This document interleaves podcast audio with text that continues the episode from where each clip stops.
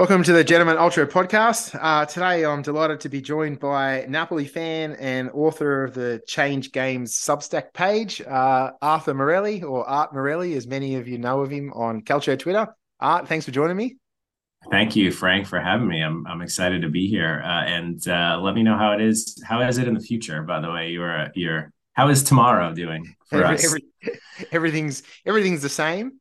Uh, the, New York Mets, the New York Mets are still looking good for the NL East, but uh, aside from that, yeah, Napoli is still 15 points ahead, so he, he, there's no complaints. Yeah, that's great. That's no great. complaints. Yeah. So speaking of uh, Napoli, so where did your fandom come from? Do your your parents are from Naples? Does your dad support Napoli? Did you just turn on a TV one day and see them? No, I, am I'm I'm I'm Neapolitan by blood. My my uh, my parents, both of my parents are are first generation uh, Americans. So my my grandparents were were born and and raised in in Italy. Uh, my mother's side is Sicilian, um, and my father's side, the Morellis, are are from from Naples, Ischia actually, which is an an island sort of nearby. Uh, I mean, most people Capri is is probably the most most famous island off the coast of or the Bay of Naples, but uh, my family is from Ischia. Um, and so yeah, I'm Neapolitan. I'm Neapolitan by blood. I I, I it, to be honest with you, I, I haven't my my obsession for Napoli really didn't start probably until about 2010, 2011, 2012. I think I think when uh, the Qataris launched beIN Sports as part of their um, package to sort of get into the game of football, right? And which culminated last month or two months ago at, the, at this World Cup. They launched launched beIN Sports, their their sport, their premier sports network. And that was really the first time that all of the Italian football games were available in the United States.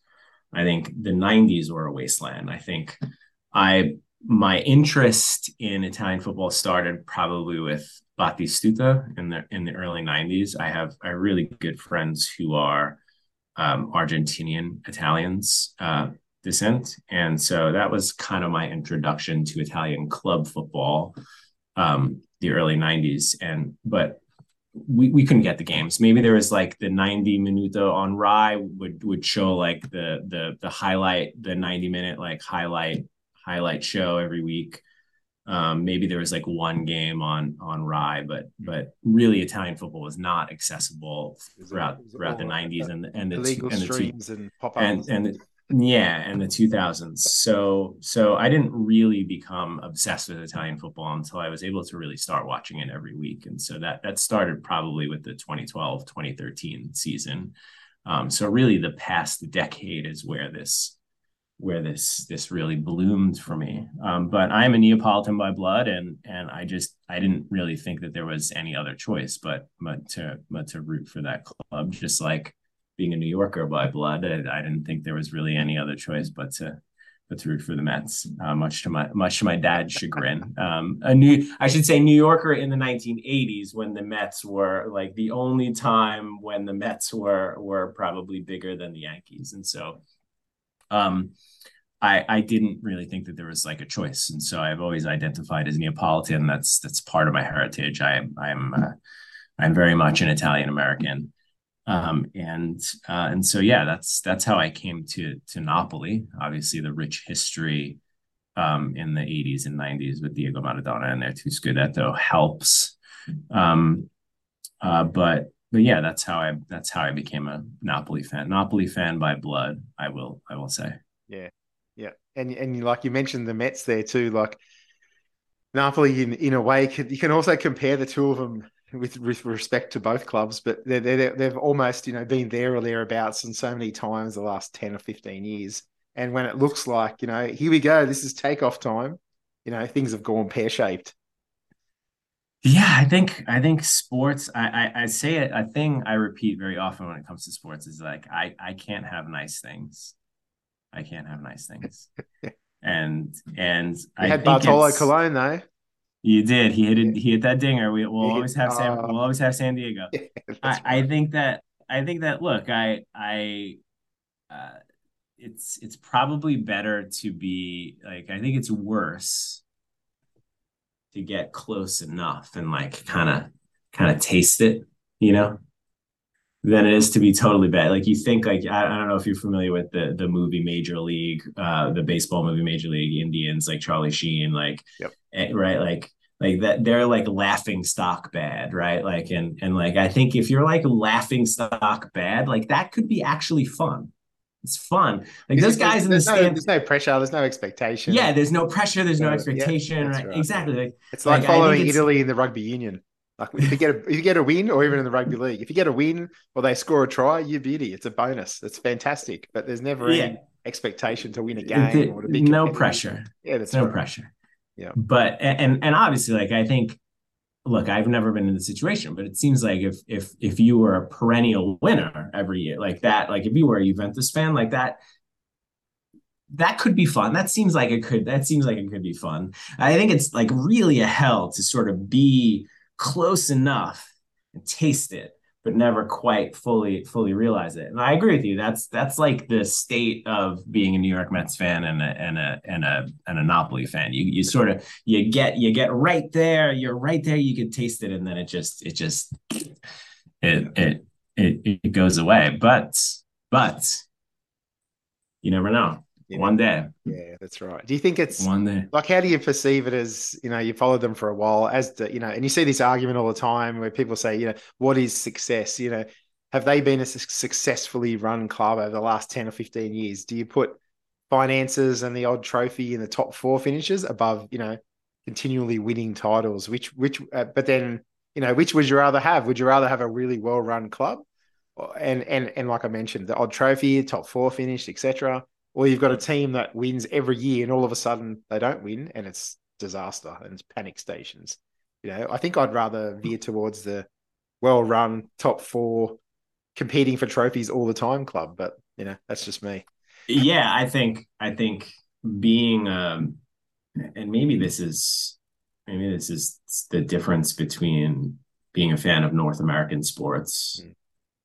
and being a fan of European football um, there's there's only one like it, it, in baseball. There's really only one trophy mm. that you can get every year. There's 30 teams in Major League Baseball. 29 teams. There's 29 losers, right? And and and I think, um, and I think that sort of trains you over time to not necessarily expect to win and so, yeah, you, I think you do, you want to be in it. You want to have a chance. You want to be competitive. I think to me, that's more favorable than reaching the top and then going into the dark ages for yeah. for for for a decade or so. I think you want to be in the game. And you know, look, I, I think I think a lot of people talk about the Napoli's finances and ADL and the no debt and all the stuff. The the the the the financial scudetto, the no debt scudetto that Napoli has won every year for the last for the last decade. I, I think I think you want a well run club. You want a club that is uh, is risk mitigated enough where they're not going to go bankrupt. They're not right, especially where they where they came from. I think I think that's one thing that people don't appreciate is that like when he bought the club ADL like that. The I mean, he the, the team was the ash like right. They were they were in the ashes. They were they were they were in Serie C or D or wherever they were. Like they were they were they needed to be reincorporated and, and restarted. Like mm. I I think I think yeah, like he saw where the club was and he he had a plan for not letting that happen again. I think you gotta I think you have to I think you have to appreciate that. It but again, going back to the first part of our conversation, the first question you asked me about about being a Napoli fan, it's like I, I I think that it's hard. It's hard after a while. It gets exhausting, just being competitive and and like right. Like at some point you wanna at some point you want to get over that get get that monkey off your back so to speak um, it does it does get it does get pretty exhausting um, just being competitive every year yeah especially uh, and, especially and, given maradona and his legacy you know like to win a title and to shake that big monkey off their back to say, you know, we've done it without Diego. Like it's it'd be huge, absolutely huge. Yeah, I I I, I agree. Uh, and but but does and a question I would have though does does it does that change his legacy? mm. in a way in from their point of view. I, I don't think you yeah. can ever really change the legacy there, but it, it does sort of change the focus of his legacy, right? Mm, like yeah, it, it gives right? you a different because appreciation as well for, it, for what they've yeah, done this year. Yeah, yeah, it, cha- it changes the Maybe. legacy a little bit. it, it, changes. Yeah, yeah. Be careful. Be careful. Be careful. 15, 15 I was we were doing math doing math earlier. What is it? Uh, 11 with Inter dropping points today. That's I, I, think they need 11 wins and a draw now. They going into going into the Inter match, it was 12 wins, and now it's it's 11 11 wins and a 11 yeah, wins and a draw. Yeah. But again, you know, you you uh, I'm I'm like I said, my obsession with with Calcio really really took off in in 2012. I I I've I've studied enough of the game and I, I, I knew enough of the game to have a general understanding of history. Like I, I think, look, I'm uh, you can't count your chickens. I mean, it's like back to back seasons. I was just thinking about this the other day. I think it was Lazio. Lazio finished second in what was it, 1999, and they they they had like an eight or nine point lead with with uh with I don't know seven games left and Milan won that Scudetto and and and I'm pretty sure that they did they did the same like Sven Goran Eriksson's club did the did the same thing to Juventus the next season mm-hmm. the very next season when Lazio won the title mm-hmm. I think Juventus had a nine point lead with eight matches to go and and and then Lazio came back and and beat them in in the process and and then and then won the Scudetto on the on the last day of the season and so you know I, I think could get interesting. It's it's 15 now, but if it gets to eight or nine in in in April, like yeah, any any team, it doesn't who matter knows? who it is, any team will be nervous, you know, regardless yeah, who, of the situation. Yeah, who knows? It's all it's yeah. all real. It's all real good. But then again, like I, I said this before the, I said this during the break, which was you never really know about a team until until the until they peak until they hit a peak. Every every club has a has a peak. And I think Napoli came out of the break and and lost lost that match that that first match back to Inter. Um, and and I was like, okay, now let's let's see what let's see what they're let's see what they got. And what do they got? Is they, they've won what like six matches in a row and and and and they're right they're like right back on track. And so like that's a good that's an encouraging sign to me. So what I, what I, I would sort of take the same approach here. It's like okay now that they're on a six match run here and they got Sassuolo on Friday and Sassuolo that's they've dropped points in that building before. I, I think uh, it's a club they usually handle um, the, the, but but they've dropped points in that building before. Let's let's let's see what happens. And again maybe it happens on Friday, maybe it happens next week, but let's see what happens. Let's see how they respond the next mm-hmm. time they face a bit of adversity of, or, of adverse oh, of, of, adversity, right? Like yeah. this is the thing with you look at Juventus. Juventus were on this run, and obviously before the 15 point the scandal and all that, like they were on this they were on this run, and they got smacked by Nap by Napoli. Broke. I was just about to say that. Yeah. How, how, enjoy, how enjoyable was that game? Oh man that was i mean that was like one of the most satisfying wins like i think i think since i've been following this club closely that was probably the most satis- absolutely satisfying surreal, wasn't it? Because that's the thing about it right? Like i think that like before this obviously the the famous Koulibaly header at, at you know at the death in at, at j stadium in 2018 that was like the other sort of signature win against Juventus that you can think of. I mean, the Coppa Italia final, and they, they won a couple of Super Cups against them. But like that, that was like the other signature Serie A win. Um, that was just different, right? Like it was, it was, a, it was, it was a close, it was a close match, and they they they they won a close match, one 0 or whatever. Um, but that was it was surreal. I mean, this whole season really has been surreal. I mean, just blowing the doors off of Liverpool. Obviously, we know that Liverpool isn't Liverpool is obviously on the on the downward trend mm-hmm. um, of this cycle uh, with Klopp, but but I mean, still got to go out there and beat them, don't you? Yeah, you got to go out there and beat them, and they manhandle them. They go into they go into Cruyff Arena and and manhandle Ajax. It's just yeah. it's just weird. It is just a whole bit of it is just is just really weird and surprising. I wonder, and I ask you, like, do you like you know, we already mentioned Lazio, and and I think the Lazio Scudetto was surprising, but Sven Goran Eriksson obviously was putting together a, was putting together a project there. Like we said, they finished second to Milan. They blew that that first that first year Scudetto. They came back and win. So you might not quite say that that was a surprise, considering how close they got the they got they got the last year. Um, the year after that, Roma beats Roma wins the Scudetto with that with that amazing trio uh, of attackers of, mm. of Batistuta, who we've already mentioned, Totti and Montella. Um, and so that that that was that that feels like a that feels like a surprise again not not being an italian a closely watched italian football fan at the time i i, I don't know what it felt like then mm. um Sampdoria want, wins in, uh, and I know your colleague Henry Bell wrote a nice a nice piece. I saw I didn't get a chance to read it yet, but I saw he wrote a nice piece on on Vialli's uh, accomplishments in in Europe.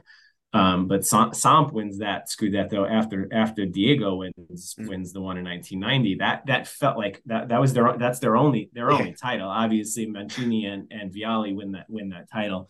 Yeah. Um, the club is a surprise. The outcome is not, given the the sort of two titans of of of Calcio that were that were on that on that front line. It's just like this will be a surprise. This is like a this if if Napoli seals the deal and and you know it, feel, it feels like they're going through a period. I could be completely wrong, and I was only thinking about the other day where it's like I, I feel like it's going to be and it's different to like you mentioned North American sports because there's you know promotion relegation.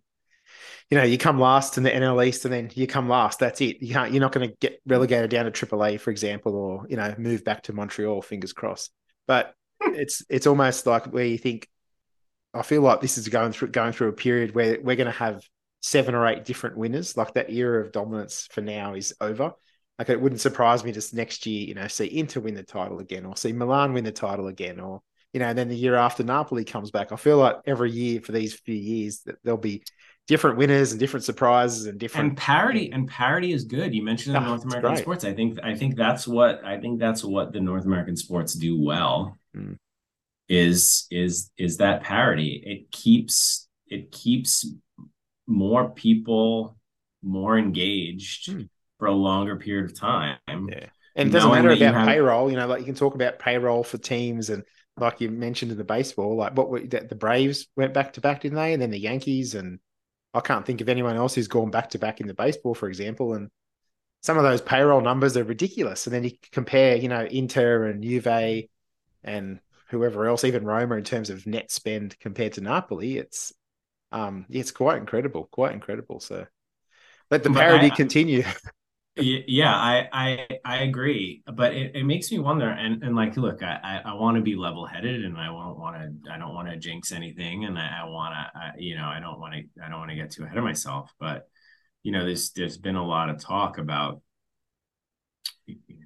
transfer rumors or whatever it's all nonsense but mm. but De Laurentiis was asked this week about Victor Osimhen, and he's like, "Look, like I don't, I don't have to sell them. I, I, like I don't have any debt. I don't need I don't have any financing that I have to like worry about. Like I, I don't have to sell them if I don't want to. And and it's it's sort of that's his that's his business model. Like that's that is true of of of of the way he does business. He he does not sell a player unless it is on his terms and he gets what he wants, right? A ridiculous offer. You know. There is a number of examples that you can point to. I mean, I mean, he he Koulibaly is the most recent one. Like I, I, think that there was there were suitors and there had always been suitors, but whether it was the pandemic or the timing of the pandemic that changed things, he never got the num the quite the number that he wanted. And then finally, on the other side of 30, he sells the player for what seems like a lower amount that he would have got, but that you you get, you know, you get a couple extra years of the player and, and you still got 40 million or whatever. I can't remember what it was exactly. Um, or Higuain. So, Higuain was it? Look at Higuain. You know, like you can you can buy you that, can have him, but you know, it still it yeah, still annoys that, people today, and it still it still upsets a lot Higuain, of people. But yeah, yeah the Higuain transfer, like I think people are funny. Like I, I think Neapolitans and Napoli fans, like they they play a role and they play the role very well, and so I give them I give them credit for that. Like I don't I don't I'm not offended hmm. that the player wanted a raise. I don't know. Did you ever see the movie? Did you ever see the movie Almost Famous? Yes. Yeah. And so Jimmy Fallon plays like a promoter. He plays like a he has a bit part. He's in it for like five minutes. He plays this kind of promoter guy who's gonna like help the band and almost famous, like get get rich. Yeah. And he has a line where it's like you got to get what you can while you can when you can because you if you think you're gonna be like the joke in that is like you, he's like do you think mick jagger is going to be up there doing his thing when he's 70 years old? And like the joke is like actually yes mick jagger was doing that. But like but like the, the point is right. And like i think Higuain was in, in at the peak of his career. Yep. And he had he was in the middle of a record breaking season and he wanted a raise. Hmm. and Napoli doesn't have the budget for that kind of the kind of money that he wanted. Mm. And like I think I think I think ADL tried like hell to get him to England. I think Arsenal was the club that like that he was in close contact with, or you know, they could have been rumors and that could have been just his negotiating tactic or whatever. But um, but the dude had a transfer clause. Mm. Juventus paid it. Yep. Exactly and, right. And, and he got good money for him too, you know, yeah, like for an older player. Yeah, he can't they complain. Got, they got 90, they got 90 million for the player. Yeah. Like I like and he got it, he got twice the wages he would have earned in in Napoli. So like go, go. I see you. Like, see you later. Like, that's, that's, right. Like yeah. that's like that's that's the that's how you do that's how you do business. Yeah. And yeah, of course. Um, and so I wonder about Osimhen. I mean, I, I just you, you, watch this club play and they continue to look like world beaters. We'll see what they mm-hmm. do in the in the in the Champions League and you know, everybody's like, could Napoli win the can could Napoli win the Champions League? Could they win? I mean, anybody could win it, right? That's the yeah, deal. There's 16, a... there's 16 teams left, and and and, and, anybody, a lot of luck will come into I mean, yeah. But they are, I mean, they're legitimately a, a world class right wing right wing player from mm. from maybe being being the best team in Europe. Mm. Like full stop. Like I mean, I, I don't think I'm being sensational. I mean, you can make arguments all, all the time, but like they're a world class right winger from maybe being being a, being one of, if not the best best club in Europe. Mm. Is this the most enjoyable Napoli team you've ever watched? I think that we Italians and we Neapolitans are probably pretty nostalgic for the for the past, and so it's it's hard to say. I I, I really just I just want to enjoy it. I don't want to sort of compare it to to anything. I, I think that like I think I think uh, Insigne to the back post to Callejon um, was was a thing of beauty like that. That the post Higuain Napoli was what Callejon, the the the emergence of Dries Mertens, that like that uh Allan in the middle, Hamsik is the captain. That was that was those three years under. Be, it, it, it, it be hard, it's hard to it's hard to match that, but I mean, they're doing it. They're doing it. I, I think. I think you have to say. I mean, these players are just so exciting. I, I never. I, I did not think that they could match that. I did not think that they could match it so quickly. Mm after the pandemic and and all those those senators as as they say like moved on like to, to, for them to turn it around like so quickly like that it's it's just yeah. it's just it's just been really it's just been really fun and the thing that i like the most is that it's been fun for it's like there's not a single neutral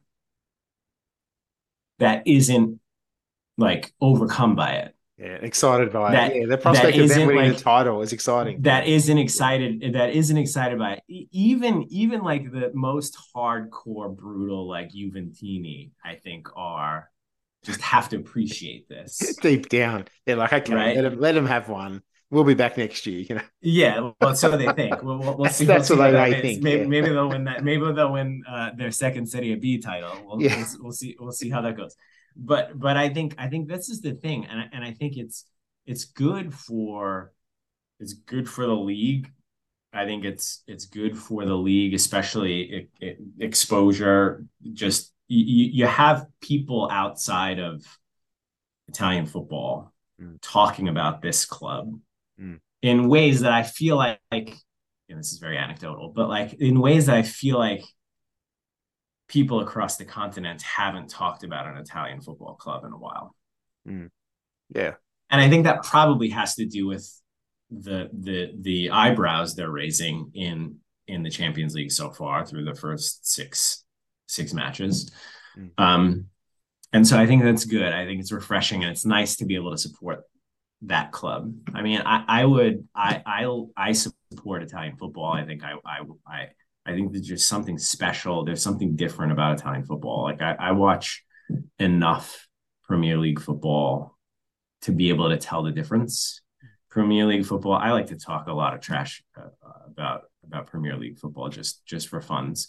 Uh, I don't. Uh, so I don't. So I don't watch Premier League football other than the A League, yeah. the Australian League. I don't watch any other football really. Yeah. Um, other than Serie A, of course, but and Serie B and Lega Pro whenever you can see it. But yeah, what do you think it is that makes it so special? Why, why is it so unique that when you're watching a Premier League game, you're just thinking, well, this is not Napoli versus Sassuolo, is it? It's just not the same. I just I think that I think that and this is not even a criticism of Premier League football. Like I said, I I I, I like to take the piss out of out of English and English football because it's fun. Um, it's just very straightforward. I call it brutish sometimes. It's like it is very physical. It's very it's sort of aggressive. It's straightforward. It's it's it's more it's it's more direct. Um, I think that there is an elegance, and look, I'm not saying something any anything that that is hasn't already been said, but I think that there is an elegance and a rhythm to Italian football that is is noticeable, and that that sort of adds an ambiance. It adds a sort of personality that that I think that I think doesn't doesn't exist. I don't I don't watch I don't watch any other football. I watch some Premier League. I watch obviously all the Champions League. I watch all of Italian football. Uh, there's just something about it that's that's special, and I think that there's an elegance, there's a rhythm to the gameplay. There's a there's also like you get really invested in the drama and the the the, the controversy.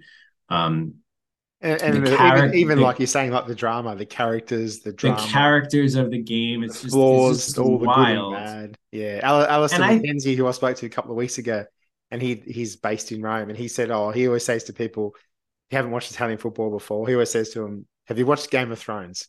And they, you know, if they say yes or no, he's like, "Okay, well, you're going to love Italian football." yeah, and look, I think Italian football gets a lot wrong, and I think uh, you know, I don't want to turn this conversation into a into into a sort of laundry list about what those things are and whether it's the racism or the TV or the TV rights or whatever. Like they get a lot they get a lot wrong and they often get in their own way but there is an argument to be made that as a consumer of that of that product it does make it interesting it does make it pretty interesting it does make it pretty yeah. interesting of course um yeah and then you know on on the flip side like english football is very corporate it's very straightforward it's very it's it's it's just a different kind of sort of financial socioeconomic kind of kind of situation and it's the, the football on the field is much more straightforward and mm-hmm. uh, much uh, again i don't want to criticize the game too much. Nah of course um, not. That's just that's but, it, the... but, it's rather sterile. It's just it just I don't know. This just doesn't seem it doesn't it doesn't speak to me. And, yeah. and maybe that's just because I have a I have an inherent bias. Like I, I just yeah I have a bias. It is I what have, it is. I have I have a connection to something else and Hmm. And uh, but I'm going to promote that mm. something else, and and I think it's it's good when you have a, a club like this that's exciting. They're young. They have sort of international players, right? It's not it's not Italian players that are doing the doing the dirty work for this club, and so there's a sort of international sort of feel to it. You got an African player, you got a Georgian player, you have you have a, a an Asian player in the in the back line. You, you, you know, it's like it's just Mario Rui.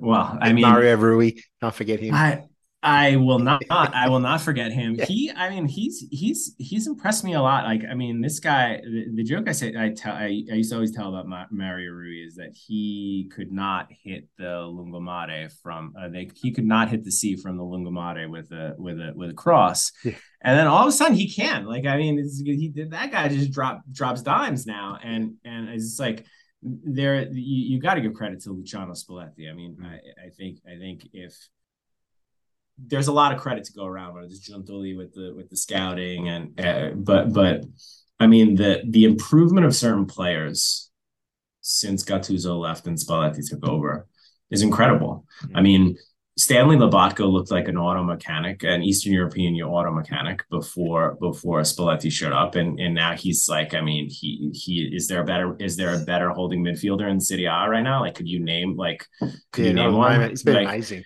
absolutely. Um, I mean that that that guy that guy's been incredible, and I think the thing the thing that that's that's that's great about about Rui is his tenacity. Like he he's just like he's a he's a guy that like doesn't like you you always need you need a good mix of players. And, and, like I'm I'm a home I'm an amateur cocktail enthusiast.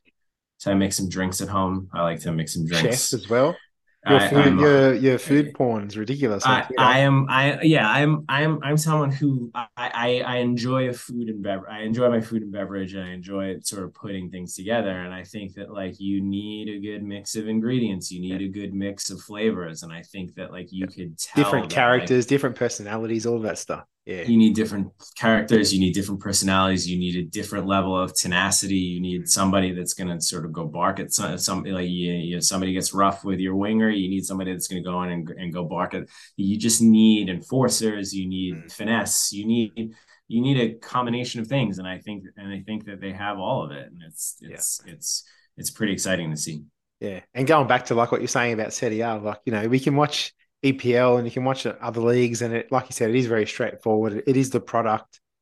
It is what it is. But Serie A, like all of us, it all has its flaws. It's you know beaten around the edges. It's been through the through the wars, you know, so to speak, for, for better or worse. But still, we love it. You know, like it's it, it is what it is, and it's yeah, it's it's unreal. I, I think it's the best league in the world, but I have that that that bias as well as you mentioned. yeah, you have the bias, and, and, there's a history. I think that we are of a certain age where we were like, and, and, I'm I don't know what the you know I talked a little bit about like what broadcast in the United States was, but like what was the what what was what's like the broadcast history of Serie A in in Australia? Like Australia. So we used to have there used to be like a highlights show on a channel called SBS, which is like a, a government funded station. It's primarily, you know, I'd say 80% of the content's from overseas, you know, so it's, you know, foreign language programs. Uh, they used to show like highlights on a weekend. Uh, they'd show the FA Cup final, they'd show the World Cups.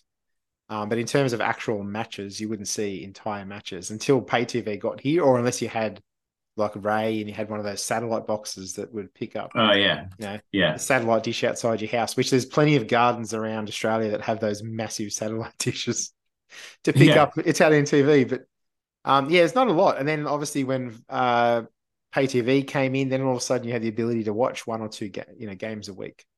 Um, and then like but you were able to it, like you were you were able to absorb it. It was available to you at a time before the english premier would you say it was available to you at least at, a time before the english premier league was like was like did started to blow up or not even? Yeah no nah, because the, the premier league's always been number one here given so same it's just because yeah, of so you know, it's commonwealth country and british sure. background but it's always of course been, yeah.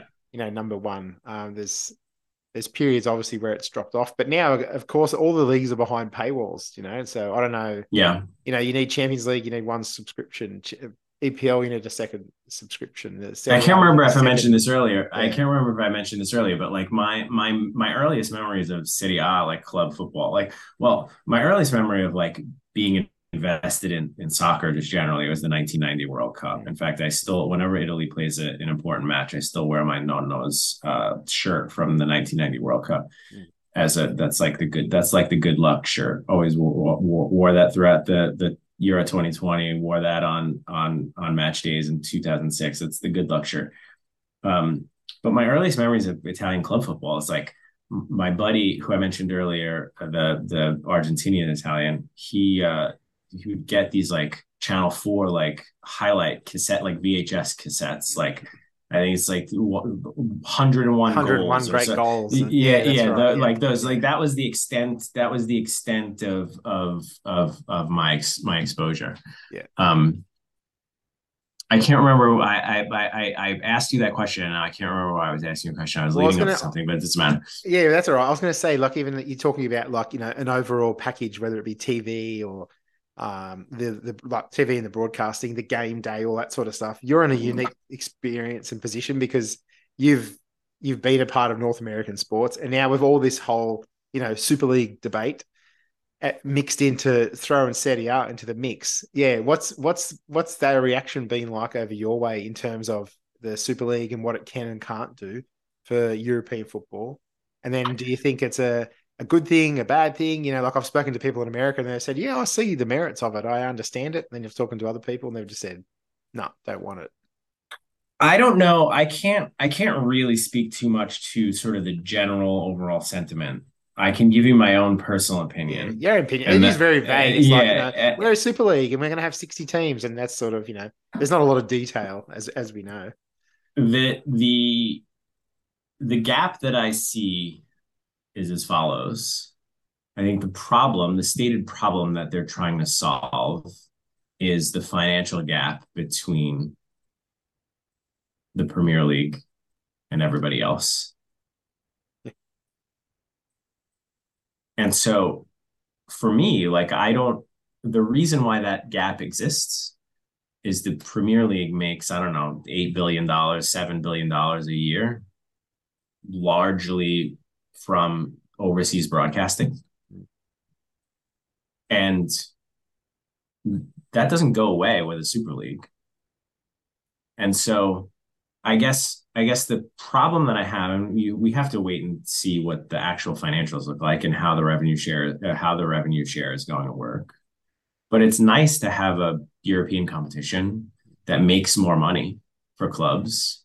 But that just means that the rich English clubs who are already making a lot of money are going to make more money too right? Like the rich get richer. Yeah, what exactly what, what I've said is that like the only way to close the gap is to do something that excludes the English Premier League. Hmm. If you want to start a Super League, then get the four leagues, get get Germany, Italy, Spain, and France to go start their own Super League. That's the only way to cut them out. The only way that you're going to close the gap if you somehow figure out a way to cut to to to to cut cut them out of the pie. It sounds, the, the, new the new pie that you're going to create. It's it's yeah. not it's not it's I I don't believe it's I don't believe it's plausible. But like yeah. the, the thing is is like you have a the Super League just sounds like the Champions League. Mm, that's right. But yeah. but generating more money. Somehow they're going to generate they're going to generate more revenue. Okay, fine. But that also means that there are going to be English clubs that are participating in the Super League that are also going to make more money make more on t- on top of the the more money they're already making with their with their current overseas broadcasting TV deal. So like how do you how does that close how does that close the gap? Yeah. yeah. It's like it, it it to me it like it doesn't it doesn't make financial sense. Like the math uh, until somebody shows me how the math math adds up, like it's just to me, it's just it's just a cash grab. Now look, if you want to, if you if you just if you don't like UEFA, if the solution, if, if the goal, the thing you're trying to accomplish is you just don't like UEFA is corrupt. They're not they're not really trying like unify European football and right like okay that that's for me that's that's maybe good enough. Let's create a new tournament yeah, break away. to cut out to yeah. cut out UEFA, and, yeah, and we'll we'll run the show. Okay, I like that. That that for me is good. But to pretend that this is like a way to help Italian football clubs, for example, right? That's our point of view. Like this is going to help Italian football like close the gap. No, mm-hmm. because yeah, Italian football is going to make more money. Great, that's good. But then the English clubs will make more money too. And so, relatively speaking, nothing has changed. Nothing will change. The, exactly right. Nothing yeah. will change with the financial dynamic. The only the only thing that changes is you kick you know you kick disorganized, corrupt, money hungry UEFA out of the equation. Okay, that's fine. That's like it. Like for me, if the Super League does happen, like that will be the silver lining. Is that okay? Mm. Like UEFA as an organization ceased to exist in the way that that it exists today. That's fine for me. Yep. But I don't see how the Super League solves the solves the income gap. What these comp- what these clubs need to do now now an alternative to the Super League is maybe these four leagues could get together and say like let's try to package our product. Let's try to package our club product and present it differently collectively to the global audience. Mm. And so rather than rather than all four of these leagues independently trying to every four years or so three or four these contracts are usually three to four years i mean the english premier league has signs longer contracts now but like you know, at, rather than every four years, we try to negotiate independently our broadcast deals. Maybe we could figure out a way to package our product collectively to these to these international audiences and and collaborate because that's the thing. You you you you keep on bringing up sort of my North American point of view, and I think that's especially important here because because the thing is, is that and you know this by reading my reading my my my my blog pieces. So thank you thank you for uh, thank you for reading them is that like the thing that makes North American sports work, which by the way, the National Football League earns generates more revenue than all of the top five European football leagues combined. It's ridiculous. So that should so that should like that should tell you so that should yeah. tell you something for a second, right? Like like soccer is the the most popular sport in the world. European football is the creme de la creme. The the top five European football leagues are the the greatest soccer leagues in the world. And the National Football League generates more revenue than all five of those leagues combined. Incredible. Now, the thing that makes that work is that the league is run like a cartel. You have 32 teams that are that are basically working together to grow the product. And now you have you have owners like Jerry Jones, who owns the Dallas Cowboys, is like infamously like a curmudgeon, and he like, you know. But you know, the NFL does things. Uh, let me let me. You might find this mind blowing. The NFL, each team plays, I think eight or it's now eight or nine home games. It used to be eight, but they added an extra game, so every other mm-hmm. year they they alternate eight or nine home games. The clubs don't keep 100% of their ticket revenue they keep 60% of their ticket revenue. And then 40% goes into a pot that everybody splits together. So there, true, true revenue, true revenue sharing, isn't it? Which we don't see. It is, it is rev, it is, it is, it is very much revenue sharing because they realize that the health, the overall health of the sport, the league, is more important than any one team. And then what you get in return is like everybody kind of gets a chance to win it. Mm. Right. You sort of get the parity. You're you're you're you're giving some you're giving in some competitive edge for the health, the good of the league. Mm. Everybody they have, they have salary cap in NFL. Have, there is a salary. There is salary there's, cap. There's a there's a hard cap in the NFL. There is a yep. salary cap.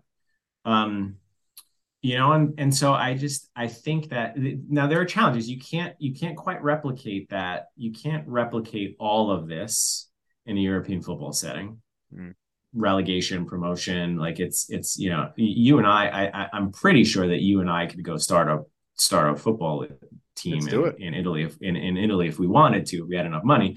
It's it's it's it's an open league right? You you can't just start like all 32 teams need to, to need to agree to Prove. do any yeah. to do anything in the league. So you you you can't just like incorporate a, a football team and say all right we're going to play professional football in the United States. This just doesn't work that way right? So so it's it, the openness there's something to be said about the openness of, mm. of European football which I like. It's it's so so how do you solve the problem I, I think that there's a way that you could do it. But like, look, look at Juventus. Juventus is like more important than Italian football, right? They're like Italian football, football can't survive without without. Yeah, that's right. Like that, yeah, that is like, claim, and I just think that oh, is that is just head. like yeah. that is just like that is just like top down. Like that, that that's that's a problem. Like that, yeah. like that in and of itself is is is the reason why yeah, Italian football can't succeed because y- you can't create an environment where a club is bigger than the league. Like that's that's a that's a problem, and I think and, and I think that's something that needs to be overcome. I also think like the challenge for the other four leagues, the other four leagues is the language. Honestly, like I say this, it's it's just like it's it's more translatable. Like it's in the name is in the yes. the name the, the, the, the language is in the name of the sport. Like it, it's like it's for me, like you talk about, we talked about Italian football and how it's unique, it's different. Like, right, like that's another thing that's unique about Italian football is like it, it really has its own language. There are there are words that are sort of unique to the game. Um, that no other hard, league uses, no other country yeah, uses. You know, they that's don't say hard it, to They don't say it on television. You know, and, and people are like, oh, I watch Serie Serie A or Serie B or Serie C, you know, and yeah. people are like, "Oh, you mean Serie C?" Or you know, like, "Oh, yes, no, I think it's Serie A, Serie A," you know, and then even and like positional, position wise, you know, they're talking about positions, and people are going, "Well, what's that mean? What's you mean he plays as a number eight or a number five? And no, no, it's this and it's this. And, you know, like you said, it's it's English. You walk into clubs here or you walk in, you go, you know, you go to Asian countries, for example. What are they showing on TV at pubs and clubs? And they've got the Premier League on because you know it's English still, being a second language, it's still everywhere. It's same here in it's Australia. still the most spoken language in the world. I mean, last statistics I looked at, and so you know, I think I think that's a barrier to entry. That's I think that's a barrier to entry that's challenging for any of these leagues, Italian football, Italian football included. I, have I've said that I, I think that there's a worldwide appeal to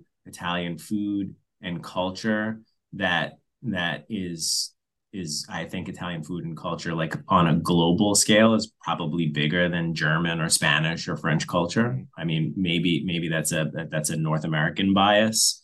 Um, the English Serie A. Welcome to the match day 18 of the English Serie A. There you go. Yeah. yeah. Just add the just add the, just add English add, to the front of it. Just add English watch. to it. Yeah, maybe, maybe, maybe you could. That's it's uh, you should go into the boardroom and yeah and, and, pitch and pitch and pitch that. I'm sure they don't have a lot of better ideas. no, that's uh, right. Yeah, that's right. Around around that table anyway. Yeah, um, that's crazy. It's crazy. Um, well, you, we mentioned there, like your blog, your change games at Substack. Um, yeah, how you, yeah. why why the the uh, I guess not urgent need, but why um, the writing all of a sudden and where did it come from? I mean, some of your the titles. I think the last one was the this machine kills fascists. So how could you yeah, see that, a, how, how, can you see a story like that and not click on the headline and yeah that was good want to read good. it that, yeah that was an ode that was an ode to Woody Guthrie Woody Guthrie wrote that on his uh like Woody Guthrie put a sticker on on his guitar old, you know old, you know American songwriter, one of the greatest American songwriters uh, ever. Um, and so that was an ode to him. But I really wanted I want to write a, a piece about my dishwasher. I really did. I really did. It's like I think that we take for granted these machines that uh, that that save us save our lives really. Um, and so while that was like a little tongue in cheek, I don't think my dishwasher actually kills fascists. It does it does save me a heck of a lot of time. And I think a lot about it. I think a lot, I think a lot about how to make it better, how to make it better for myself, how to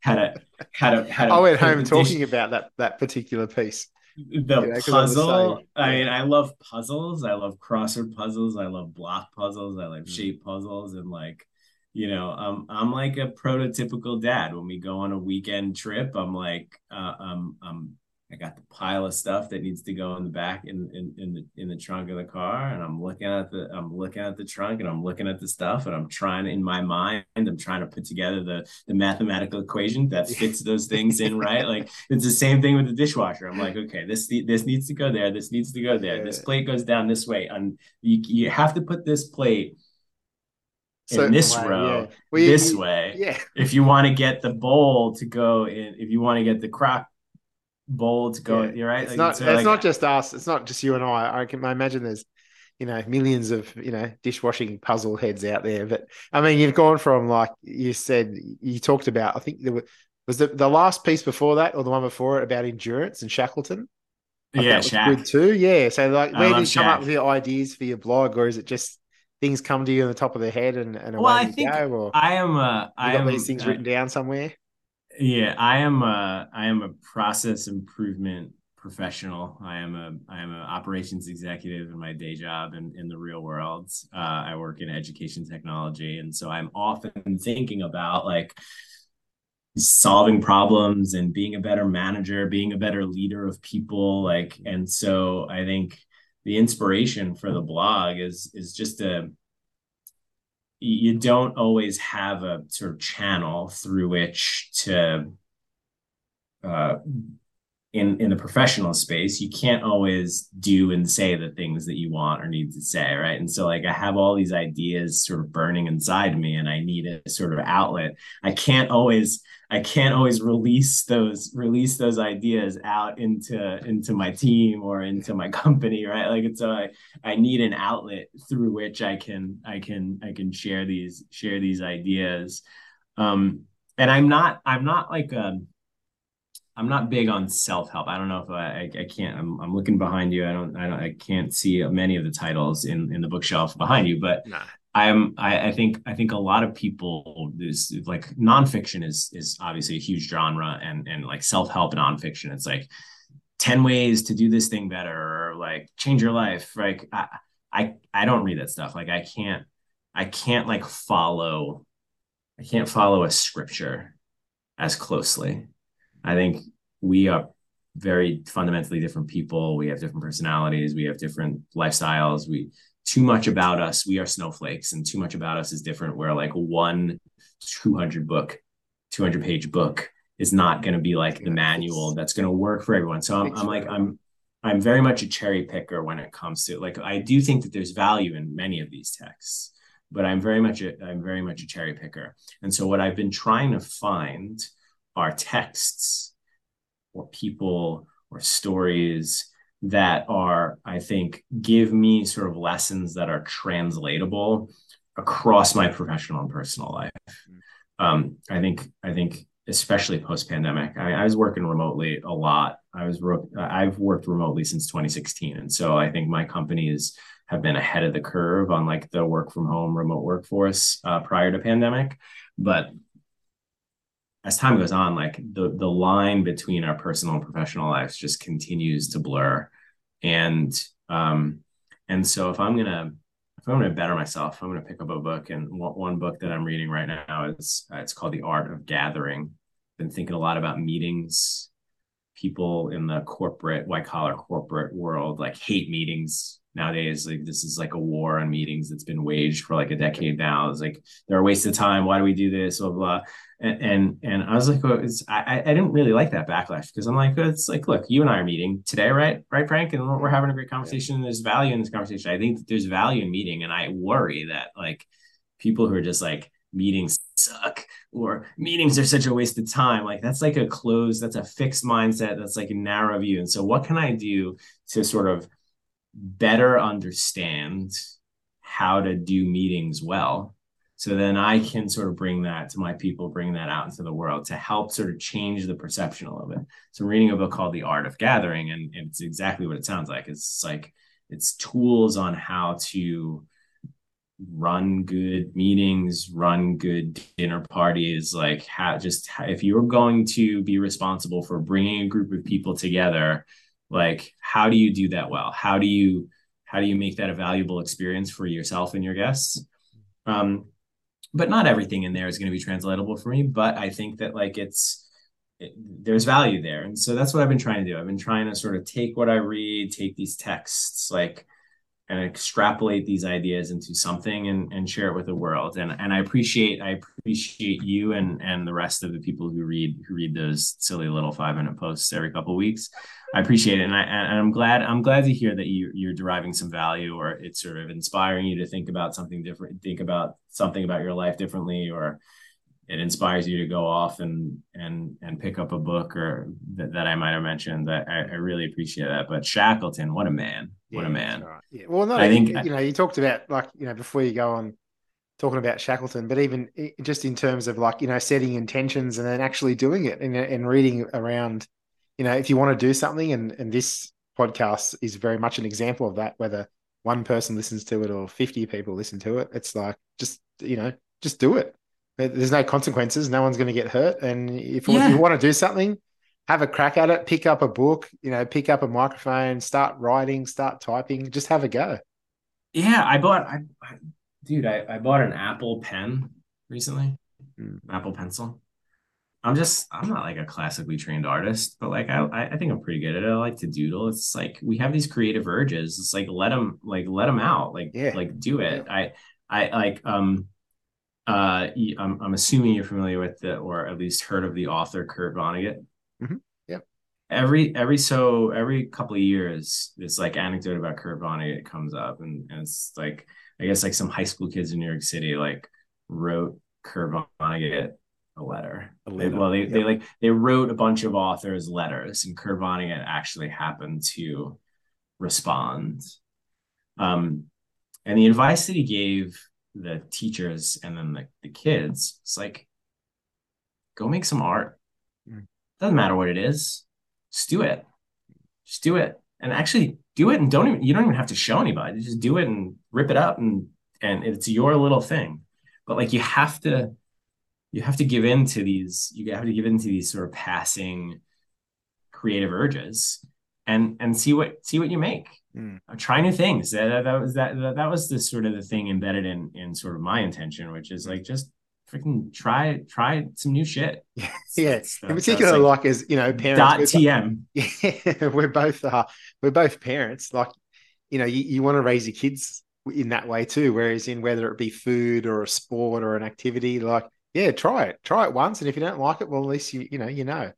But you yeah. need to try it once. You need to have a have a go and it's hard like especially bring up kids like like mm. as a parent it's hard like it's hard to like understand it should be easier to understand but it's like hard to understand that your kids i have an eight year i have an almost eight year old and a five year old like they have they have a long way to go. Like i like i didn't like i didn't like I, these moments of realization that i've had we're talking about like they got 30 years to go before they get there. And so but it's like hard. It's like i'm like i'm like oh yeah you got to try new shit. You got to like you just got to you got to do this. You got why, why don't you want to try that? It's like and they're just busy looking at the sky and checking yeah, out clouds me, that look like you know no, yeah, looks like Batman it's like coming from like coming from like me. I used to sit. I used to sit next to my next to my grandfather at the dinner table at Sunday dinner too. We go to grand, grandma's house, no, no, my noni's house every every Sunday for Sunday dinner, and I would sit right next to my grandfather. And whenever we'd had fish, I'd never eat. I'd always get a cuff. I'd always get a cuff. I'd always get a cuff from no, no, because I, I didn't, I, I didn't, I didn't like the fish. I didn't want to eat the fish. I didn't want to eat the fish. And so here I am, like you know, thirty years later, like giving my kids like grief for not trying some food that I put on the table. And I'm like, you gotta try new shit. That's my that's the family mantra. That's the point. That's and, the whole point. Yeah, I know. And, it's the same. And, I'm, I'm exactly the same with spinach. My grandma used to always cook spinach. She'd be on the table and she'd do it in her own little way. And now I've got my kids, and I'm like, just try some, just one one forkful. Yeah. Trust me, you know. I'm like, you know, putting yourself in their situation. You're like, no, I don't want to eat that green stuff. Yeah, it's green. That's it's no good. No yeah. good. Yeah, we'll try new stuff. Yeah, and uh, you know, like Change Games is the blog, and it's worth checking out. Um, set set an, set set some time aside, and uh, definitely go and check it out. Uh, it's been been awesome to chat. I'll let you go because I know it's getting getting late over your way. But yeah, thanks yeah. for your time. It's much. It's almost tomorrow. It's almost tomorrow. It's almost tomorrow. I'm I'm catching up. I'm catching up yeah. to you. Um, where can I where can really uh, where can we this. find your work and everything else? Yeah, well, the the uh, the blog that we've been we've been talking about is uh, Change Games art.substack.com um, or at Art Morelli on Twitter. Cool. Thanks, Art. It's been great. Much yeah, thank you so much. This was really fun. I'd hope we could do it again sometime. That was a great conversation with Art Morelli. Uh, thanks very much for listening. Hope you enjoyed it. Uh, there's plenty of uh, Calcio goodness on the gentlemanultra.com. Uh, stories, archives. Henry Bell's written a piece there on Luca Vialli, which is fantastic uh, yeah, thanks very much again for listening. Take care and enjoy your Calcio.